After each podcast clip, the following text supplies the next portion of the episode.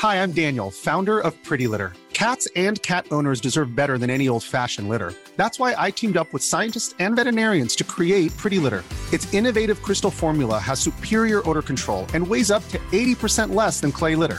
Pretty Litter even monitors health by changing colors to help detect early signs of potential illness. It's the world's smartest kitty litter.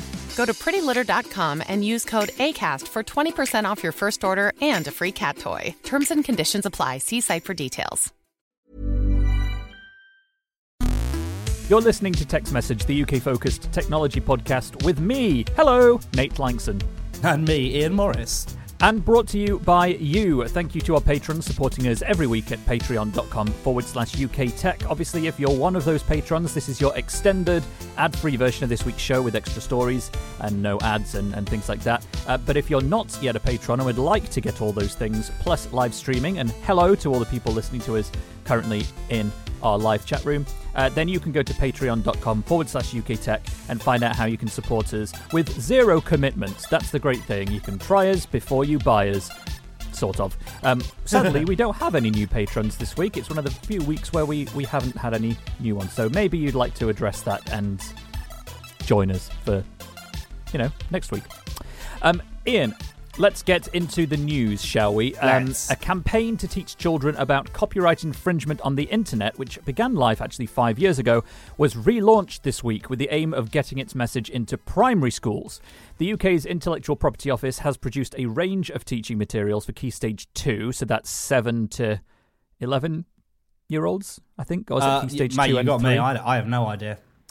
Uh, this was according to the BBC. Yes, yeah, set, seven to eleven. Right, thank you. I thought so. Now, it uses cartoons and puns, which is one of the main reasons I'm so interested in it, on pop stars' names, such as, pop stars' names such as Kitty Perry and my personal favourite, Justin Bieber, uh, to get its message across. Now, the Intellectual Property Office says that learning to respect copyrights and trademarks is, quote, a key life skill, and thinks the adventures of Nancy and the Meerkats can finally make intellectual property fun. Now, there's a sentence no one has ever thought would be uttered. Now, the government agency is spending £20,000 of its own money on the latest Nancy campaign, uh, but it's also part funded by the UK music industry. And there's a caveat there, which is I don't like that, which we'll discuss shortly. Um, in fact, no, let's discuss it now.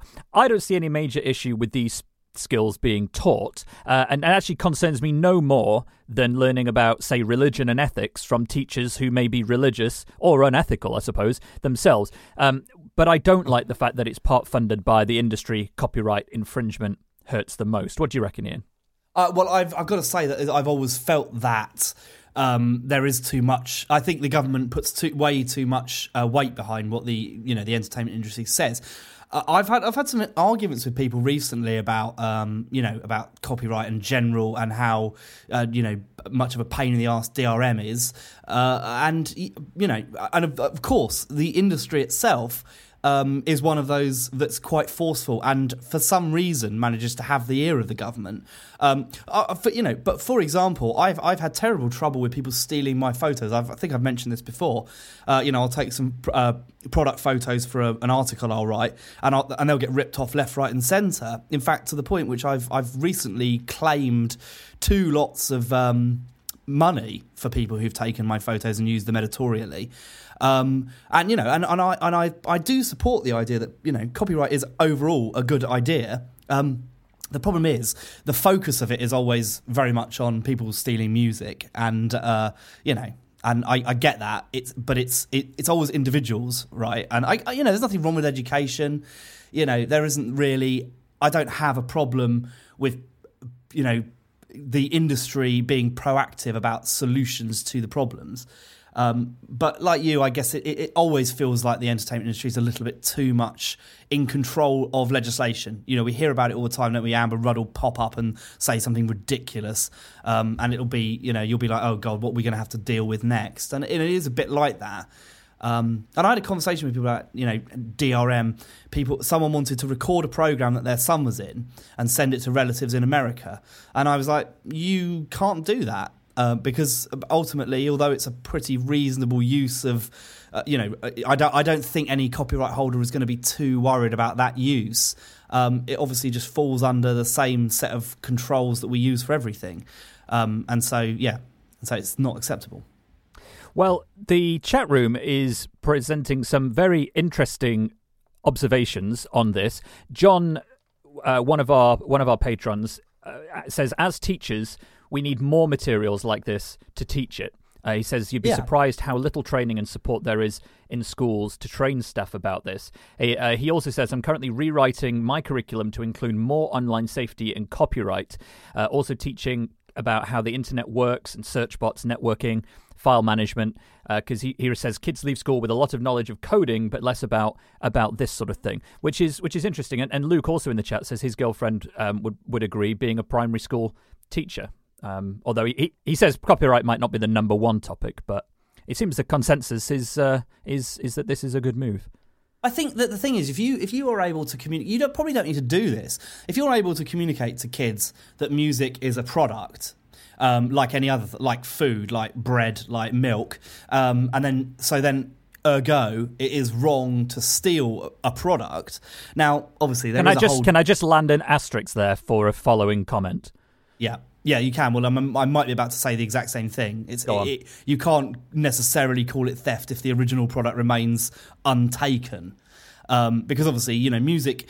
It, there is always a feeling, isn't there, that people who steal music or TV programs would have been people who would have bought it otherwise. In fact, that's often not the case. People are often do download things because they're able to, rather than because they necessarily want them. And they may uh, either not watch it, not listen to it. A lot of the time, when I was a lot younger, a lot of the whole the, the, whole the whole culture around downloading and torrents and you know all of the FTP stuff that goes on in the background was always about first of all it was about technical understanding. It was about it was cool to understand how those things work. And the infrastructure built around that kind of stuff is actually really fascinating like genuinely cool. Um, so there was a little bit of that, and then there was a lot about amassing a large library of stuff, even if you never listened to it. Like for example, if I downloaded Metallica, it wouldn't be because I'm a Metallica fan; it would be because it was part of something, and I just downloaded it en masse. And a lot of those, you know, the, the, the university kids who are getting into that kind of thing are just amassing huge databases of content that they'll never actually use. Now, obviously, I'm not going to pretend that that's right, but it's just one of those things, isn't it? Like, it, you can't stop people from being inquisitive, and I wouldn't seek to. Um, so you know, I th- there is that, and I sort of also would suggest that perhaps the entertainment industry should fund the whole of this course. Really, if they're going to be, if they're going to be like, we we want you to definitely talk about music specifically, and going outside of what I just said, which was can we make it more of an ethical discussion whereby we, we explain to kids that you know this is a product people get paid based on the sales from that product therefore there is an ethical you know idea behind not taking something because you're at some point you're depriving people of a, of a, a living. Um, and you I think the point that you raised when rappers and singers are often talking all the time about how much money and cars they've got well, you you were correct in highlighting that my asterisk that I had dropped down was indeed about the difference between downloading a copy of something and stealing a physical object. Because yeah. the point I wanted to make is that this is how it's likened in these documents apparently is that they, they compare stealing something from a shop to stealing a song off the internet but the the daft thing is if you actually look at the wording of the laws that, that this relates to is they're not even the same law because downloading something is a civil it's like a civil wrongdoing, whereas yes. theft theft is is is a criminal offence. Well, the other side to this, of course, is that the effort is going into teaching kids about how not to damage the creative industries, which I, as we said, you know, I have nothing fundamentally uh, against.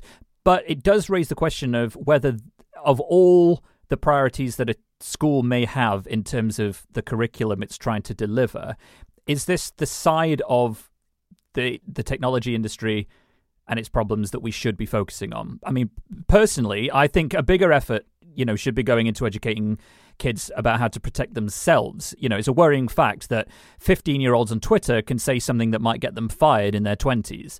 And then, of course, there's the, the sexting problem. And there's, I looked at some figures, and nearly there are several hundred children now under the age of 12 who have been spoken to by police in the last two or three years alone as a result of sexting. Um, there was one from a boy as young as five, and then the and apparently the most common age is 13 or 14. So these are ages where this sort of thing should really be taught in schools at a much younger age. we need to make sure that kids are aware of the implications of. I mean, particularly with sexting, it's a it's a massively interesting thing for me because I've you know I think about this from the context of being a parent. I think about it from the context of being a person, and you know, and I and I think, well, what would I do now, given that the technology allows me to share photos um, with people intimately if I wanted to, and I still kind of feel like uh, I, I, feel kind of sort of a bit uncomfortable with the idea of it um, because, of course, once you've done something like that, it's out there and you never know what happens to it. There's a very large number of ways that kids can unwittingly and very innocently get themselves potentially into quite a lot of trouble, either as children uh, or in later life. I suppose one thing that's worth pointing out actually is that in a rare move of uh, legislation catching up to technology, uh, the about two years ago in 2016, beginning of the year uh, in England and Wales, if uh, if a young person was found creating or sharing sexual explicit images of themselves, the police can choose to record the crime has been committed, but actually not take formal action if it's not in the public interest, i.e., uh, unless it was being done to deliberately exploit people or, or blackmail them or something, something where they pose a threat or a risk to others, they could basically give you the token slap on the wrist and say, "Look, this is really bad. Don't do this." And I think that's that's a good move because the last thing you want is to be 14 and end up being on a sex offenders register for distributing child porn. Uh, that that should never be allowed to happen. Like there is no there is no reason that someone who's sharing their own pictures should ever be subject to criminal proceedings. Um, I don't know why the law is so difficult about it because I understand that sharing pictures of minors has to be a crime, but it it cannot be that hard to write into the law if the person sharing it did so of their own free will, then that's fine. Um, and then you know, I I, I guess it, the problems come if that person gets maybe uh, tricked into sharing photos themselves with someone who's older who maybe pretends to be younger and then if those photos then go on. But even so that's still a clear there's still a clearly a, a, point at that where you could say well that's a crime but the bit preceding it wasn't. I mean you know there is a the law is an ass. That is quite a well known expression and it's it's there for a reason yeah, true. Plus, I think in the example you gave, I think in that in that instance, the child would be uh, protected, and indeed, it would probably yeah. be the older person who was very much fingered by the law. You'd, th- you'd think, wouldn't you? You'd think, but there are enough stories about minors getting um, done for sharing photos of their own bodies and that just shouldn't be happening. Like I, am all for saying, well, we need to have a conversation with these people because they're too young. Um, mm. But look, you can't you can't stop unfortunately, I, I, am a, I'm a bit of a prude. I'll be honest. I, you know, like I, I, there have been times in the past where I've said, I think they should raise the age of consent uh, rather than you know letting kids. But you can't stop it happening. It's no point making laws to try and protect children from themselves because they're still going to make the mistakes. Doesn't make any difference. You can't explain to a 14 year old that they're potentially going to ruin their whole lives by getting a you know conviction for a sex offence that they didn't commit.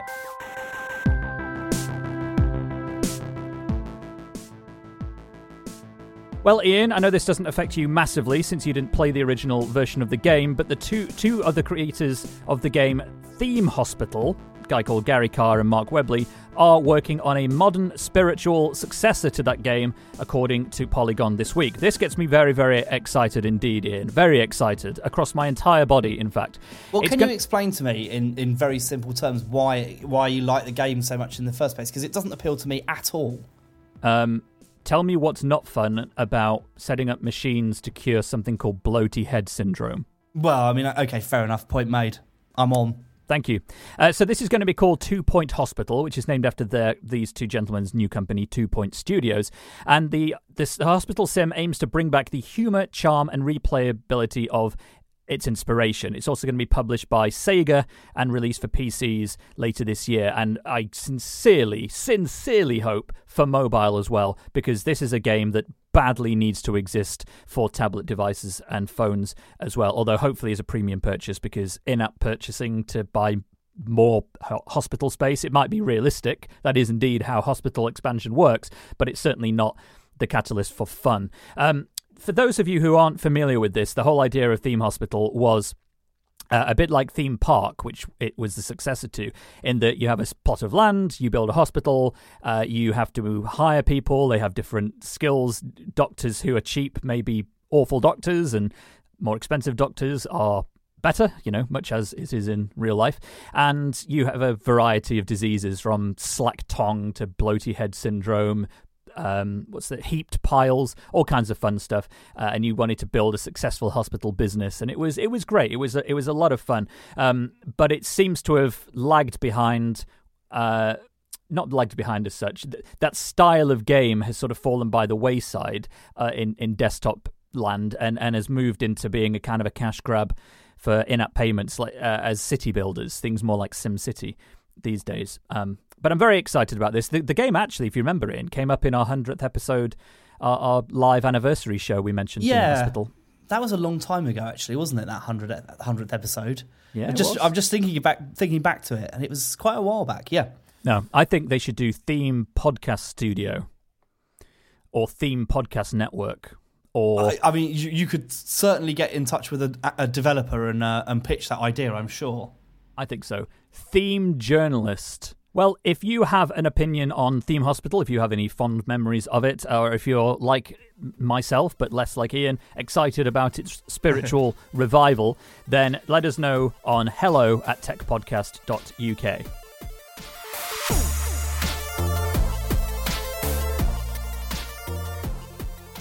Well, Ian, there was a fun article on 9 to 5 Mac this week in which it wrote that the first new product Steve Jobs announced after taking the stage of Macworld 2008, 10 years ago, uh, was Time Capsule, that router backup thingy.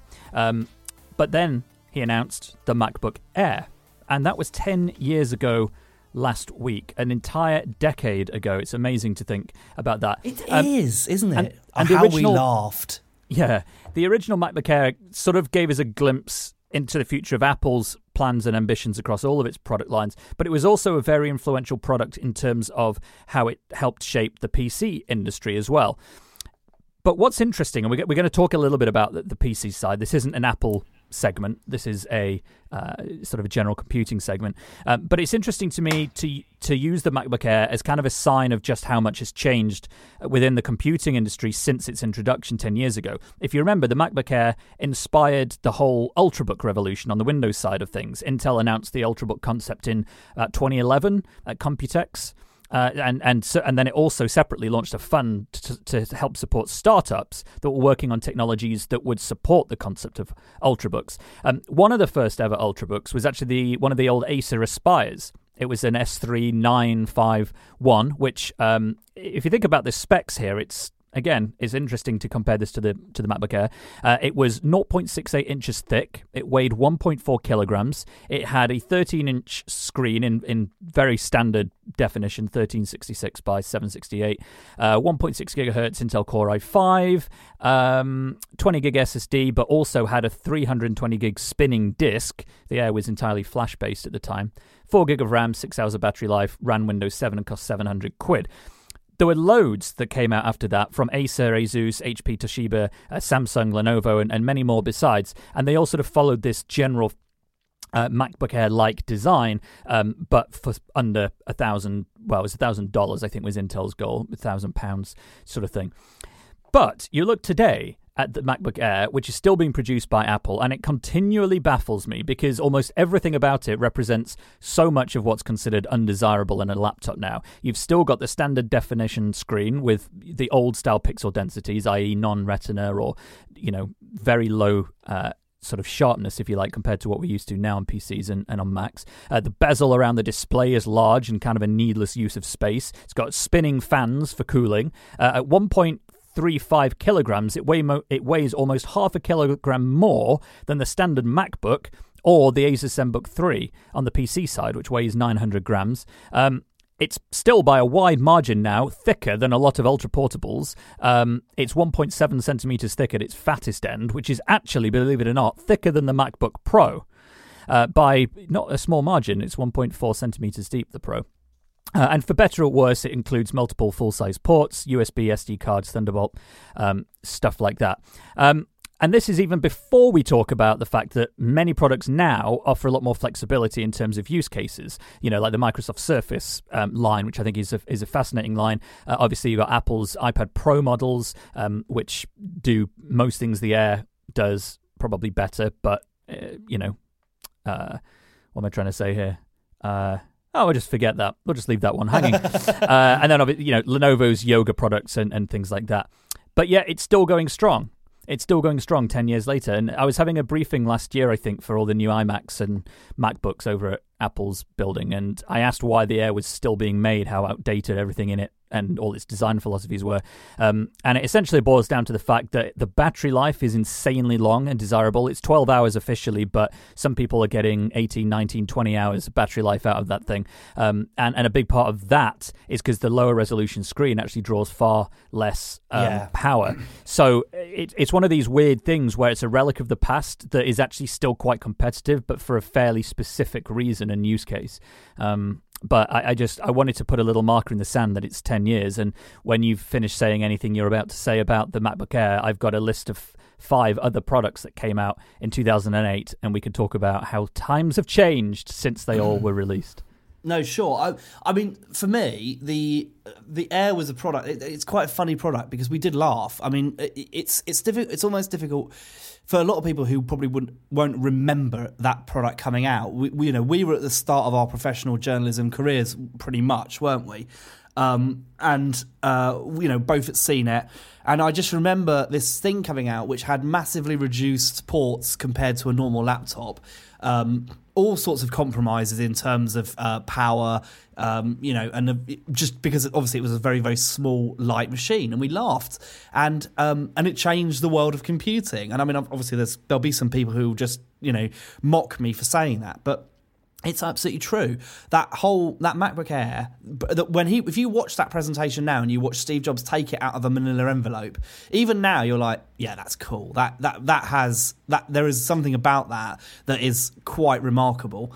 Um, and I and I think it was a, a, real turning point for computing all over. And you know, certainly Intel has no right to complain, as it you know launched a whole generation of things that it was very involved with, and that whole ultrabook thing was very much designed to wrest power back from Apple, um, because people were just like, "Well, I want, I don't want, I don't want a laptop I can't carry around." The whole point of these things is supposed to be that they're portable, and laptops just weren't. They were big and ugly and bulky, and they didn't need to be like that. They could have been nicely designed before Apple came along and did its thing. But as always, you know, it, Apple has got this habit of. Uh, doing things and, and sort of starting people thinking in different ways about their products and why Apple is able to storm in with an overpriced machine and still sell lots of them when everyone knows it's not better technically than a lot of other stuff. Um, you know, it's, it's it's and it's funny to watch people wrap themselves up in it. You know, it's overpriced. It's overpriced. Well, there's something about it, isn't there, that's selling to people, and things are only ever worth what people are prepared to pay, right? So the MacBook uh, Air will always have a very s- sort of specific part of computing history because it genuinely was a revolution. Um, and I, I'm looking at the pricing now. Um, I, am not sure if I can, you know, really justify this from Apple's perspective, but it is a lot cheaper it's only a thousand dollars. Um, i have ended up on the Apple US site, and I can't be bothered to change it now. So we'll just go with dollar prices. But it's it's a thousand dollars. I'm guessing it's about a thousand quid as well. Whereas the the MacBook starts at uh, $1,300. The MacBook Pro starts about $1,200, doesn't it? So you're still saving money. It, and, and like you say, battery life is hugely important to a lot of people who aren't carrying a laptop to do, you know, massive processing. They're carrying something to, to write on, to email on, to, you know, just to, to be productive. Um, and I would say to those people, you could probably get by with a an iPad Air. But again, it's not cheaper. you know, the iPad, the iPad, um, sorry, the iPad Pro. I mean, the iPad Pro is the same price by the time you've got the decent one. Uh, so ultimately, I can see a place for the Air. I think it could do with a screen update. Um, but again, I, I, get what they're saying. If if you if you're going to have to botch the battery, uh, I've got 720p laptops around the house that actually especially as I'm getting a little bit older, I'm like, actually, this is fine. Like, uh, no one likes a, a nice, tidy, high resolution desktop more than me. But also, I don't have the eyes of a 21 year old anymore. I have the eyes of a man many years older. So I'm, I'm getting into the idea of bigger icons. well, it's funny because the, the, MacBook Air, when it was announced, it came out just as another craze that, that kind of took off in 2008 um, was going down, which was the whole um, netbook craze. Um, yeah. It was ushered in. Which really got slaughtered, didn't it, by this? Well, it sort of did. I mean, Steve Jobs had famously described netbooks as being cheap and nasty and not better than anything. And and I was at the launch of the Mac at the MacBook Air, and I remember the comments pretty well and um, and it was they sort of came out around 2007, but it wasn't really in 2008 that they started shipping with Windows XP on them, and that was the thing where everyone says, "Oh, Apple needs to make an uh, a netbook killer. It's netbook killer. It's netbook killer," and then it came out with this thing that was you know better than a netbook, but obviously cost about four times as much. Um, but they effectively killed that off, and then put the final nail in the coffin with the iPad, of course, um, around the same around the same point. Um, John in the chat, uh, Luke in the chat room was talking about uh, netbooks. The original ones ran Linux in 2007. Yeah, um, the Asus one, the original. What was it called? The was Eee PC 901. Right. Okay. Because you didn't buy one, did you? I didn't buy one. I used one for a while and, and discarded yeah. it after realizing it was a POS. Yeah. Um, well, I mean, I remember Rupert Goodwins bought one, didn't he? Um, he and, did, yes. Uh, yeah, and, and you know, I think there's definitely a place for those kind of. Well, there, there particularly at the time there was because you know R- Rupert uh, is a home in Linux anyway. I've never much cared for it, but I can see why people would have opted for those little machines that are very very portable and allow you to do probably 99% of all the things you'd ever want to do. Um, they served they served a purpose, but they weren't ever really properly laptop replacements, were they? They were kind of like, oh, and Drew bought one, didn't he? I vaguely remember Drew buying yeah. one. Yeah, yeah, we'd have to ask him. But yeah, you know, um, it was. I guess the point was they were for the time they were insanely cheap, um, and then again, not a million years later, we got the Chromebooks, which essentially filled that same gap. It's that kind of super, super cheap, maybe about £200 machines that are sufficient for most tasks. But you know, aren't going to be much fun to use, but they'll, they'll do. Um, and I, I, before the iPad Pro came along, I, that was what I used to grab to go out. I would just grab a Chromebook because, frankly, it doesn't matter if it gets stolen. It doesn't matter if you drop it it doesn't matter, you know, if it blows up. It's cheap to replace. All of your stuff is stored in the cloud. You don't need to worry about it. Um, you'll be back up and running within minutes.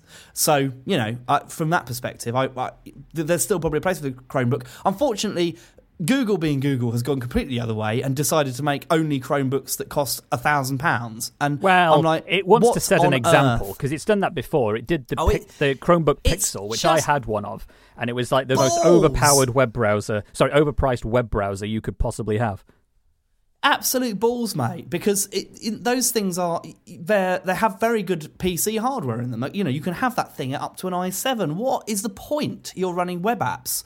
The whole point is that for a start, if you if you encourage people to use high end PCs for those web apps, you're going to destroy the ecosystem because they'll be unusable on the low end devices.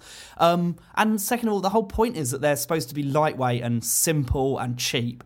And you know, I get the Pixel because Google can use it for employees. Although I bet you money, almost none of them will take that option over the Apple because they have two choices at Google, don't they? You can either have a Mac or a Chromebook. But I bet it's only the Chromebook team that has Chromebooks. It's quite possible. Um, interestingly, my wife actually in the chat room right now, Kate, is is saying that her college, because she's uh, studying veterinary nursing, um, it says they have netbooks that they lend to students who don't have their own laptops. They have carry handles built into the plastic, and the charge lasts for about thirty minutes. She says, um, which is which is interesting because that also just reminds me of the fact that a lot of those Eee PCs were sold into education because they were yeah. at the sort of price where you could have one between two for kids, and it was so so much cheaper than than trying to get every kid to have their own laptop or to have enough PCs in the school that it made it viable for a class to study entirely on computers outside of being in the computer or IT um, class. Although she says they're apparently meant to last longer than 30 minutes, so it's probably Again, more though, likely you know, that they're old. A lot of this stuff has been destroyed by tablets. Like you could get a pretty serviceable tablet to work on for probably a, you know not much more. If you went for an, uh, there are certain Android tablets that are pretty good. Like for example, there's a there's a Sony. I don't think they produce it anymore. It's a shame, really. Um, but I've got one somewhere. It's a really nice Android tablet. Like, I mean, I'm not a big fan of Android tablets because I, I, just don't. I don't think Android has ever really nailed the tablet ecosystem. But the the Sony did it nicely, and you could get a keyboard with it. Again, it probably wasn't cheap, but again, you know, uh, uh for battery life, for you know, doing the basics of what you need to do at college, probably perfect. And I suppose the thing that's worth pointing out is that. Um, the you know we we've talked about the MacBook Air being the netbook killer, but it wasn't really, was it? Because the iPad was a year earlier, and that was kind of the, meant to be the netbook killer. And then, well, I, yep, I would dispute that because I don't think the iPad ever back then, particularly, was ever really a device that was ideal for replacing anything. I, am not a big fan of the early. I mean, I, I, again I mock the early iPads, but I stand by that because the early ones were pretty bad. And you know, I remember I, we, I remember I can't remember whose birthday it was. It was probably Drew's actually. Um, you came along with the first generation one, and, it, and there's a photo of me with it somewhere. Um, oh, when I when I got one. It. Yeah.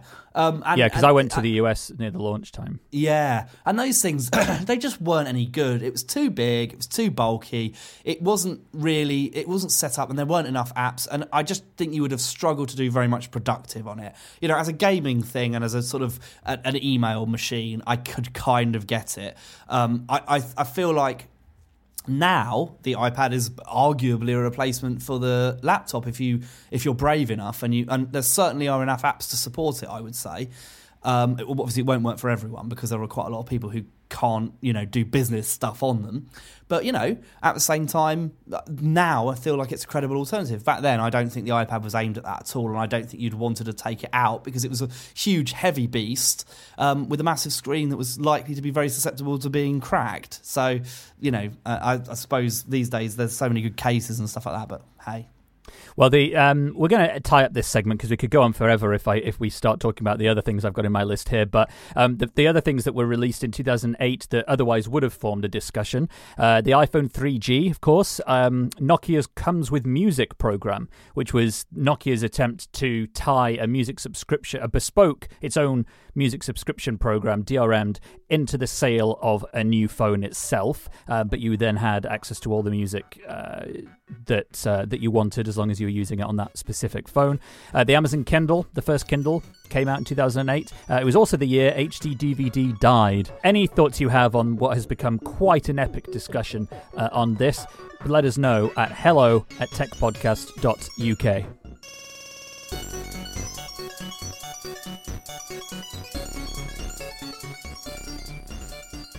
Ian, it's time for everyone who's keeping track to pick up their shot glasses and drink because we're going to talk about broadband. I can almost Yay. hear my wife in the other room cheering as we discuss our favourite topics. You'll probably cheer in the Patreon, in the uh, live chat room.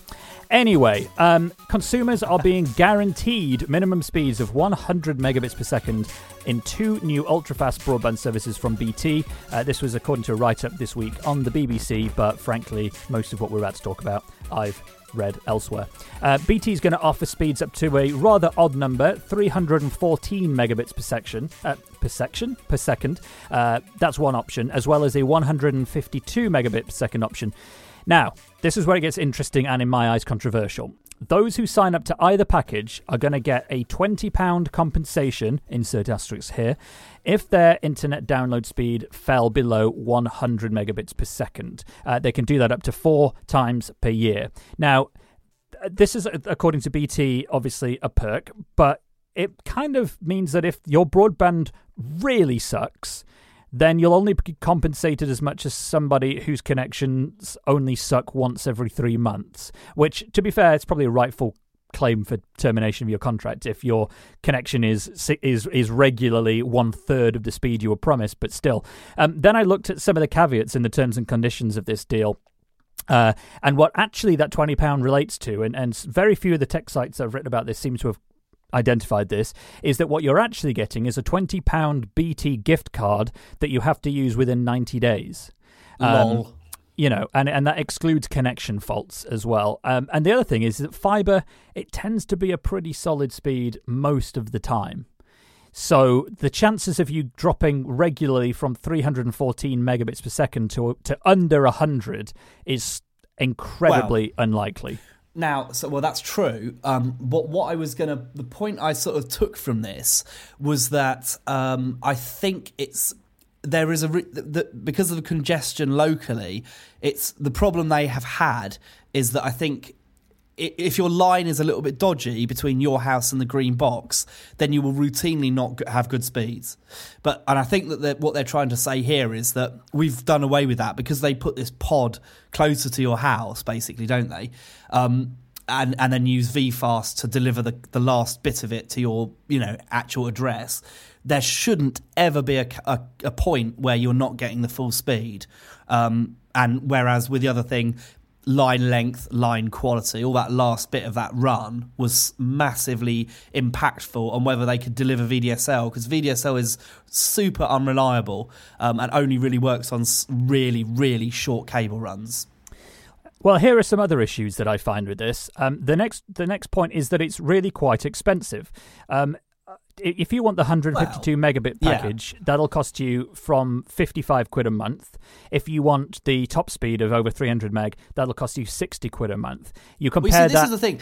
It's not so much that the prices are expensive; it's that the price difference between 152 and more than double that is absolutely ridiculous. But it's like classic it's, upsell. It doesn't cost them any more. Six quid? No, well, it doesn't. No. Well, it probably does because well, I don't know. Who knows? Come on, mate. It, it's marginal. It, that is marginal cost. Marginal, Perhaps. marginal cost to them. That 60 quid is not dramatically more than Virgin's charging for 300 meg, is it? Yes, quite significantly more. Well, how much are you paying for 300 meg? Well, I, am different because I've been a customer for such a long time that I get a discounted rate. But I looked up the the um, the cost for a new sign up, and you can get up to 200 meg uh, for 37 pounds a month for the first year, and then £42 a month after that. Or you can get their 300 megabit package for £43 a month for the first 12 months, and then 48 a month for the rest of the time. So even. This, this, this is annoying me because I can't get 300 meg, and I'm not paying very much less for 200 but that's the that's what they're competing with. Now, my theory, and I haven't been able to find anything to back this up, but I reckon it might be correct, is that BT's fiber packages include line rental as uh, you know they say it doesn't cost you any extra it includes line rental but it does make me wonder that the, the price of line rental and the cost difference between virgin and bt is it's quite similar. So i wouldn't be surprised if there's some sort of internal budgeting going on where the fiber guys have to give a kickback to the the line rental team um, and that's one of the reasons that this is expensive but i don't know. Also bear in mind that this isn't it's not like virgin where essentially virgin upgrades tend to come down to a an improvement in the technology used to transmit the data like uh, DOCSIS or whatever. Um, and and and that tends to involve with virgin it, you you're really you're you're buying you're getting extra channels aren't you? So they send a lot more channels of data for broadband than they used to. It used to be two and now it's like eight. Um, and that's why you get more speed uh, BT obviously has to actually physically go, and the reason, and I noticed you've you've mentioned that you weren't able to find a phone exchange it was actually enabled on. Um, they have to actually go somewhere, and they have to put a pod on a lamppost, and they have to do that probably for us for you know a long street. We'll say, I mean, I've been to your street. That's you know they're probably going to have to put a pod on every other lamppost. That's not going to cost nothing. Uh, it might not be massively expensive either, but it will it will it will have a cost. Um, and and then they've got to change all of the customers' equipment in the house. Uh, which they do, I believe, for free. Um, it's included, shall we say? So yes. I can I can kind of see it. Like I, I understand, it is expensive. Um, it's also beaten Virgin technically in the top speed, which is important from a PR perspective. No, it hasn't. Um, well, what's the top Virgin speed? I get 390 meg down. Well, you're a bit sold as 300, isn't it? Sold as 350. Oh, is it? It, it is. Ah, yeah. and I get and I get three hundred ninety down. I thought it was sold as I thought it was sold as three hundred, but it used to be. Hey ho, they've changed it. Well, it doesn't um, matter to me because I can't bloody get it anyway. Well, the two final points before we finish this. Um, at the moment, it feels like you need a golden ticket to even get the service anyway, because I looked at all the places where apparently this is now available in the UK, and something like 250,000 households. But I checked postcodes for every single town that this is apparently available in, and I couldn't find a single one on BT's own website that said I, as in that particular postcode, was eligible for this. Even a place in Donaldson in Scotland, which currently gets an 80 megabit fibre connection from BT, wasn't eligible for this. I actually also found a road in that same town that BT's own telephone exchange building is on, and that didn't have availability there either. So I don't know who exactly can even get this. If you know you can, please let us know. Send us your postcode so, so we can see if any of the postcodes I know work on it. Look it up, but it, it won't be because it just doesn't seem to be anywhere. I'm I'm convinced. Um, all of that said, I think that it's at least good that BT has begun to invest in this because the more competition in the fiber space, the better. And although I've been very negative about this, it's largely just because I think it's too expensive. I think that the the promise of the the whole guaranteed speed and discount thing is is not as anywhere near as good a deal as the PR makes it sound. God almighty, did you know that 80 meg broadband from BT, which isn't 80 meg anyway, is 40 quid a month? No. It doesn't surprise me at all. 40 quid! And the 52 meg one is 30 quid. That should be basically free. Yeah, well, the average broadband, the average speed in the UK now is 44 megabits per second. So you're not paying for much more than an average. But that is boosted by the fact that a lot of people do have 300 meg broadband. Anyway, that's all check. that we're going to talk about for broadband this week because I know it's not to everybody's taste. But, you know, Ian and I love this stuff. You know, we do. We legit. Yeah. Uh, sometimes Ian and I, instead of going to our local disco, uh, what we do is we put a big spinning ball. Super at the top of our um, at the top of a, a, room, and then we dance while singing songs with all the words replaced to things to do with broadband. And I mean, we're all going to laugh about this in the future because when everything's wireless, we're going to be like, people in 2010s were digging up streets to put cable down. Why didn't everyone just put a satellite dish on the top of their chimney? You know, because oh, internet oh, no. in the future will be like Sky TV is now. It'll all be wireless. We will laugh about wires.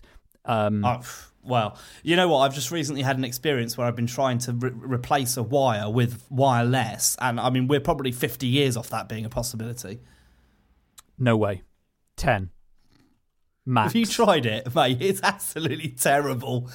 It, I, I, I've got I've got equipment here that's supposed to do 300 megabits wireless between each device. I was at best able to get Like a tiny fraction of that. I was copying data over at like two megabits per second or something like that. Unbelievable. That sounds like user error to me, mate, because that's pitiful. No, it is pitiful. It's it wireless, pitiful. mate. It's just not very good. Well, it's great here in my house.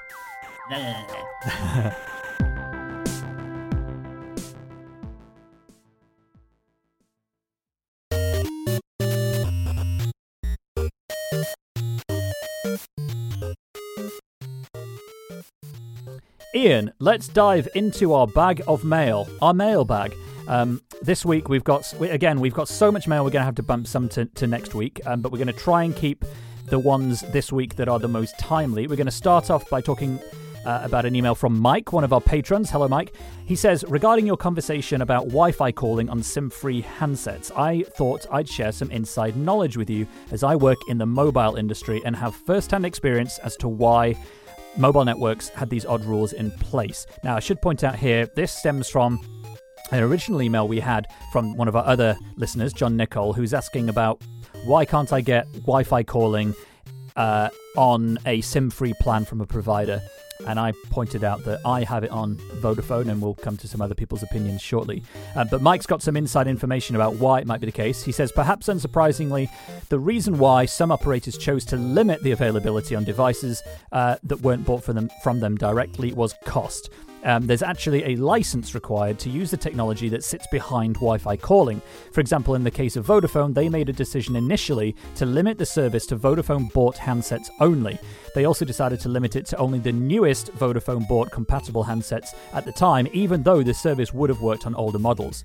The, the reality is that despite Vodafone's rules, the service would have worked on any device that supported it and was running a firmware version that included it. The quote unquote rules that were put in place were purely commercial, not technical.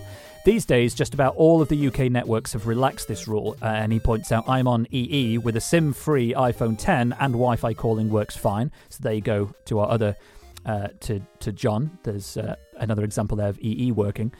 Um, the tipping point always seems to come when the customer perception of the service switches from being a nice to have to an expected part of their package. Uh, and once the networks begin losing sales, the rules are normally relaxed or removed. It's fascinating insight, Mike. So thank you very, very much for, for, for that. And, and another example there of um, a SIM free contract. Uh, sorry, a SIM only contract that does include wireless calling. Uh, and we also had one from John, a different John. He says, Hi, Nate and Ian. On this week's podcast, you asked if anyone was using Wi Fi calling with a SIM only plan. I have Wi Fi calling on my 12 month SIM only contract with three. He says that comes with £19 a month, uh, and he uses it with an iPhone 10 he bought separately from Apple. So, um, again, another example there. So that's three EE and Vodafone, who we have at least one example of each that do support this on a SIM free contract. So definitely three networks to ask about. Uh, and John finally says, I think your original correspondent said he was also with three but didn't have Wi Fi calling. I can only think perhaps the phone model is a factor. Now, I can't remember what model phone John was using, but maybe if he's listening to this, he can tell us and, and see how he's getting on. Let's give us an update. We want to find out. You know, the community is helping each other here. It'd be interesting to see uh, what the result of that is. Ian, would you like to read the email we've had from Jacob, who said we didn't need to read this out, and I said we're going to because it's one of our favourite topics? yes. Uh, it says, I am going to make a slight correction to the language because it's used in Americanism I don't care for.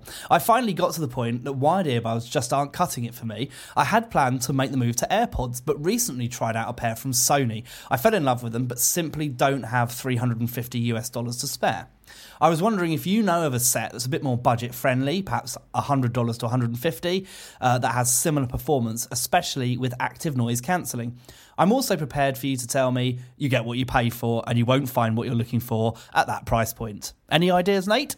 Yes, several um, because I love talking about this and I love talking I about yeah uh, about audio in general. Um, there are a few, um, and t- there is an element in the headphone world of you get what you pay for.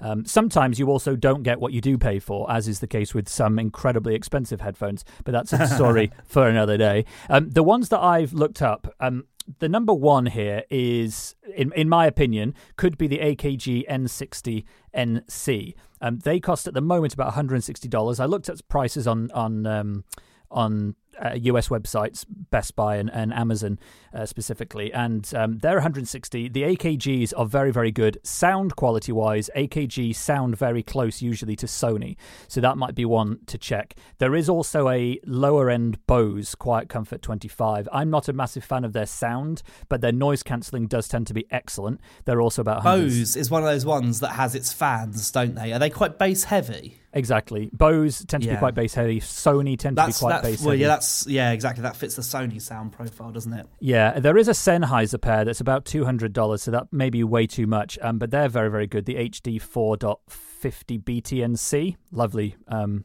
I think that stands for Bluetooth noise cancelling. Um, they may be over budget, but Sennheiser generally are a good brand. So if there's like a pre-owned pair, you can you can maybe uh, get those. Um, I, I think. This, I mean, I haven't heard them, but I reckon the AKG ones would be a good good bet. AKG is what I bought. So my AKG, they're not noise cancelling. Well, that says it all. Uh, honestly, I, I bought I bought a pair of those myself. They were about 120 quids or something when I when I bought them. Um, and uh, Luke in our live chat says if you can go into a store and test the noise cancelling, and, and you're right. The thing you always can tell the difference is air conditioning because the frequency that rumbles that is almost uh, is very similar to what a plane rumbles at, which is basically why yeah. noise cancelling was invented. Um, but I wanted to throw fact, out one extra know, thing here. Sennheiser was uh, one of the well, was the primary inventor of noise cancelling because they do a lot of a- aviation stuff. So the first sets of headphones that had noise cancellation were Sennheisers in planes. Yeah, it's it's it's true. It's true, and I've actually been to Sennheiser's um, headquarters, and um, seen a lot of the testing they do for that, and it's it's it's fascinating. The the amount of effort that goes into making good noise cancelling is um, is is quite quite amazing. Um, but I wanted to point out one possibility as well, which looks really good um, for Jacob, which is, and I'll put a link to this in the show notes at techpodcast.uk because it's a horrible product name, the Sony XB950N1.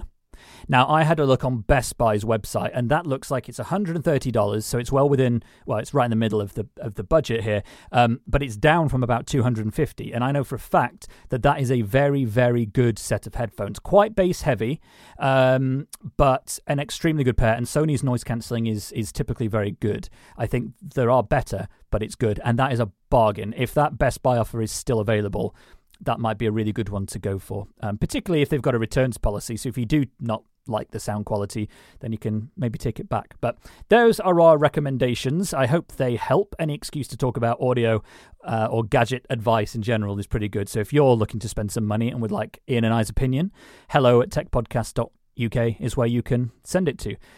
Ian, would you like to come to Brian's email here? Oh, would I? That's not Brian the snail, everybody, from the Magic Roundabout. It's Brian the listener. Well, we don't know.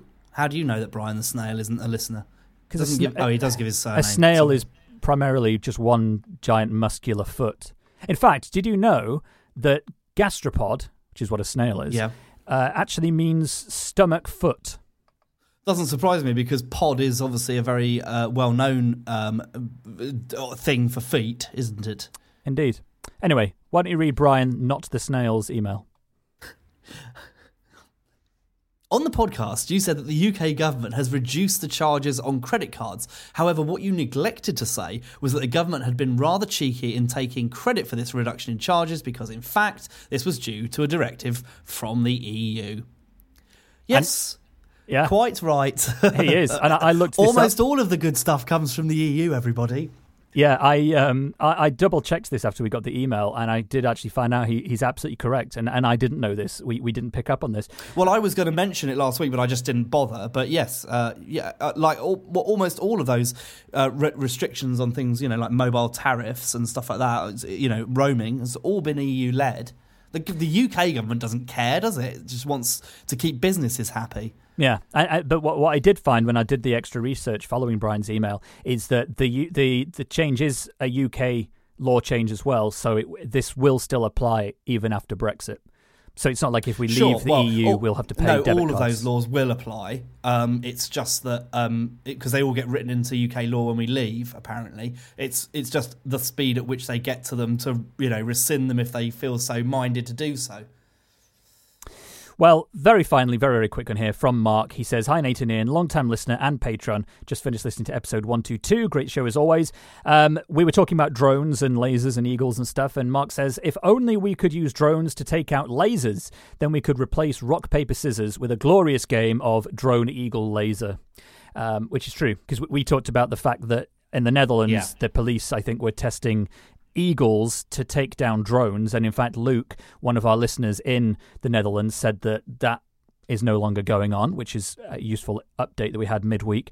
Uh, and then we've talked about farmers, I think, wasn't it last week, using lasers to take out eagles or to distract eagles who were trying to take out their sheep. So, yeah, this may come full circle if we have some kind of drone that takes out eagles with lasers they, they fight back? I don't know. It's a weird dystopian future in which uh, we're shooting stuff out of the sky with a combination of machines and birds. Perhaps one day we'll have a robotic bird killing humans with lasers. If you have a yeah. theory on our future dystopian utopia let us know. Any thoughts and theories hello at techpodcast.uk. And on that note, it's time to check in with our good friend Tom Merritt at Daily Tech News Show. Tom, tell us what's been going on this week in the wider world of global tech. Hey, thanks. This week on Daily Tech News Show, we reveal why robots need to look so cute, discuss why bad UI might be at the root of the missile alert false alarm in Hawaii, got the scoop on how the Overwatch League did in its first week, determined that Nintendo's Labo may be the most brilliant use of cardboard yet, and got the scoop from Rob DeMillo on the challenges and successes of companies who want to rent you powerful machines over the internet so you can do things like edit video from a Chromebook. All that and more at dailytechnewsshow.com. Thank you, Tom. Tom sounds happy, doesn't he, Ian? He does. Very, very happy. It's always good when Tom's happy. Uh, so, yes, do check out DTNS. Some really good stuff uh, this week, uh, picking up after all the CES coverage. Um, that'll do for now. If you are one of our patrons, thank you very much for listening to your extended edition. Hope you enjoyed it. Um, for those not listening to our extended Patreon version, we had an epic conversation uh, that covered a, a incredible, a much much wider range of uh, topics around 2008's uh, tech products that that released and how they changed the, the world of tech for the 10 years since they came out. Uh, and we also talked about Uber as well and uh, some of the weird stuff that they're changing in London uh, for reasons that we think are BS. Anyway, any thoughts and feedback, hello at techpodcast.uk. And I think, Ian, unless, unless there's anything else, I'm just trying to. No, think. I think that's. Uh, that concludes it, doesn't it? Yeah, yeah, yeah. Right. Um, bye, everybody.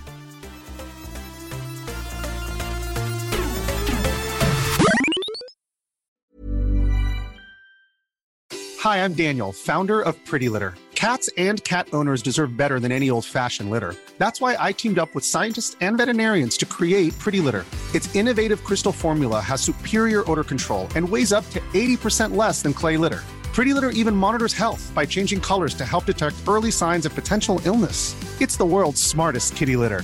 Go to prettylitter.com and use code ACAST for 20% off your first order and a free cat toy. Terms and conditions apply. See site for details.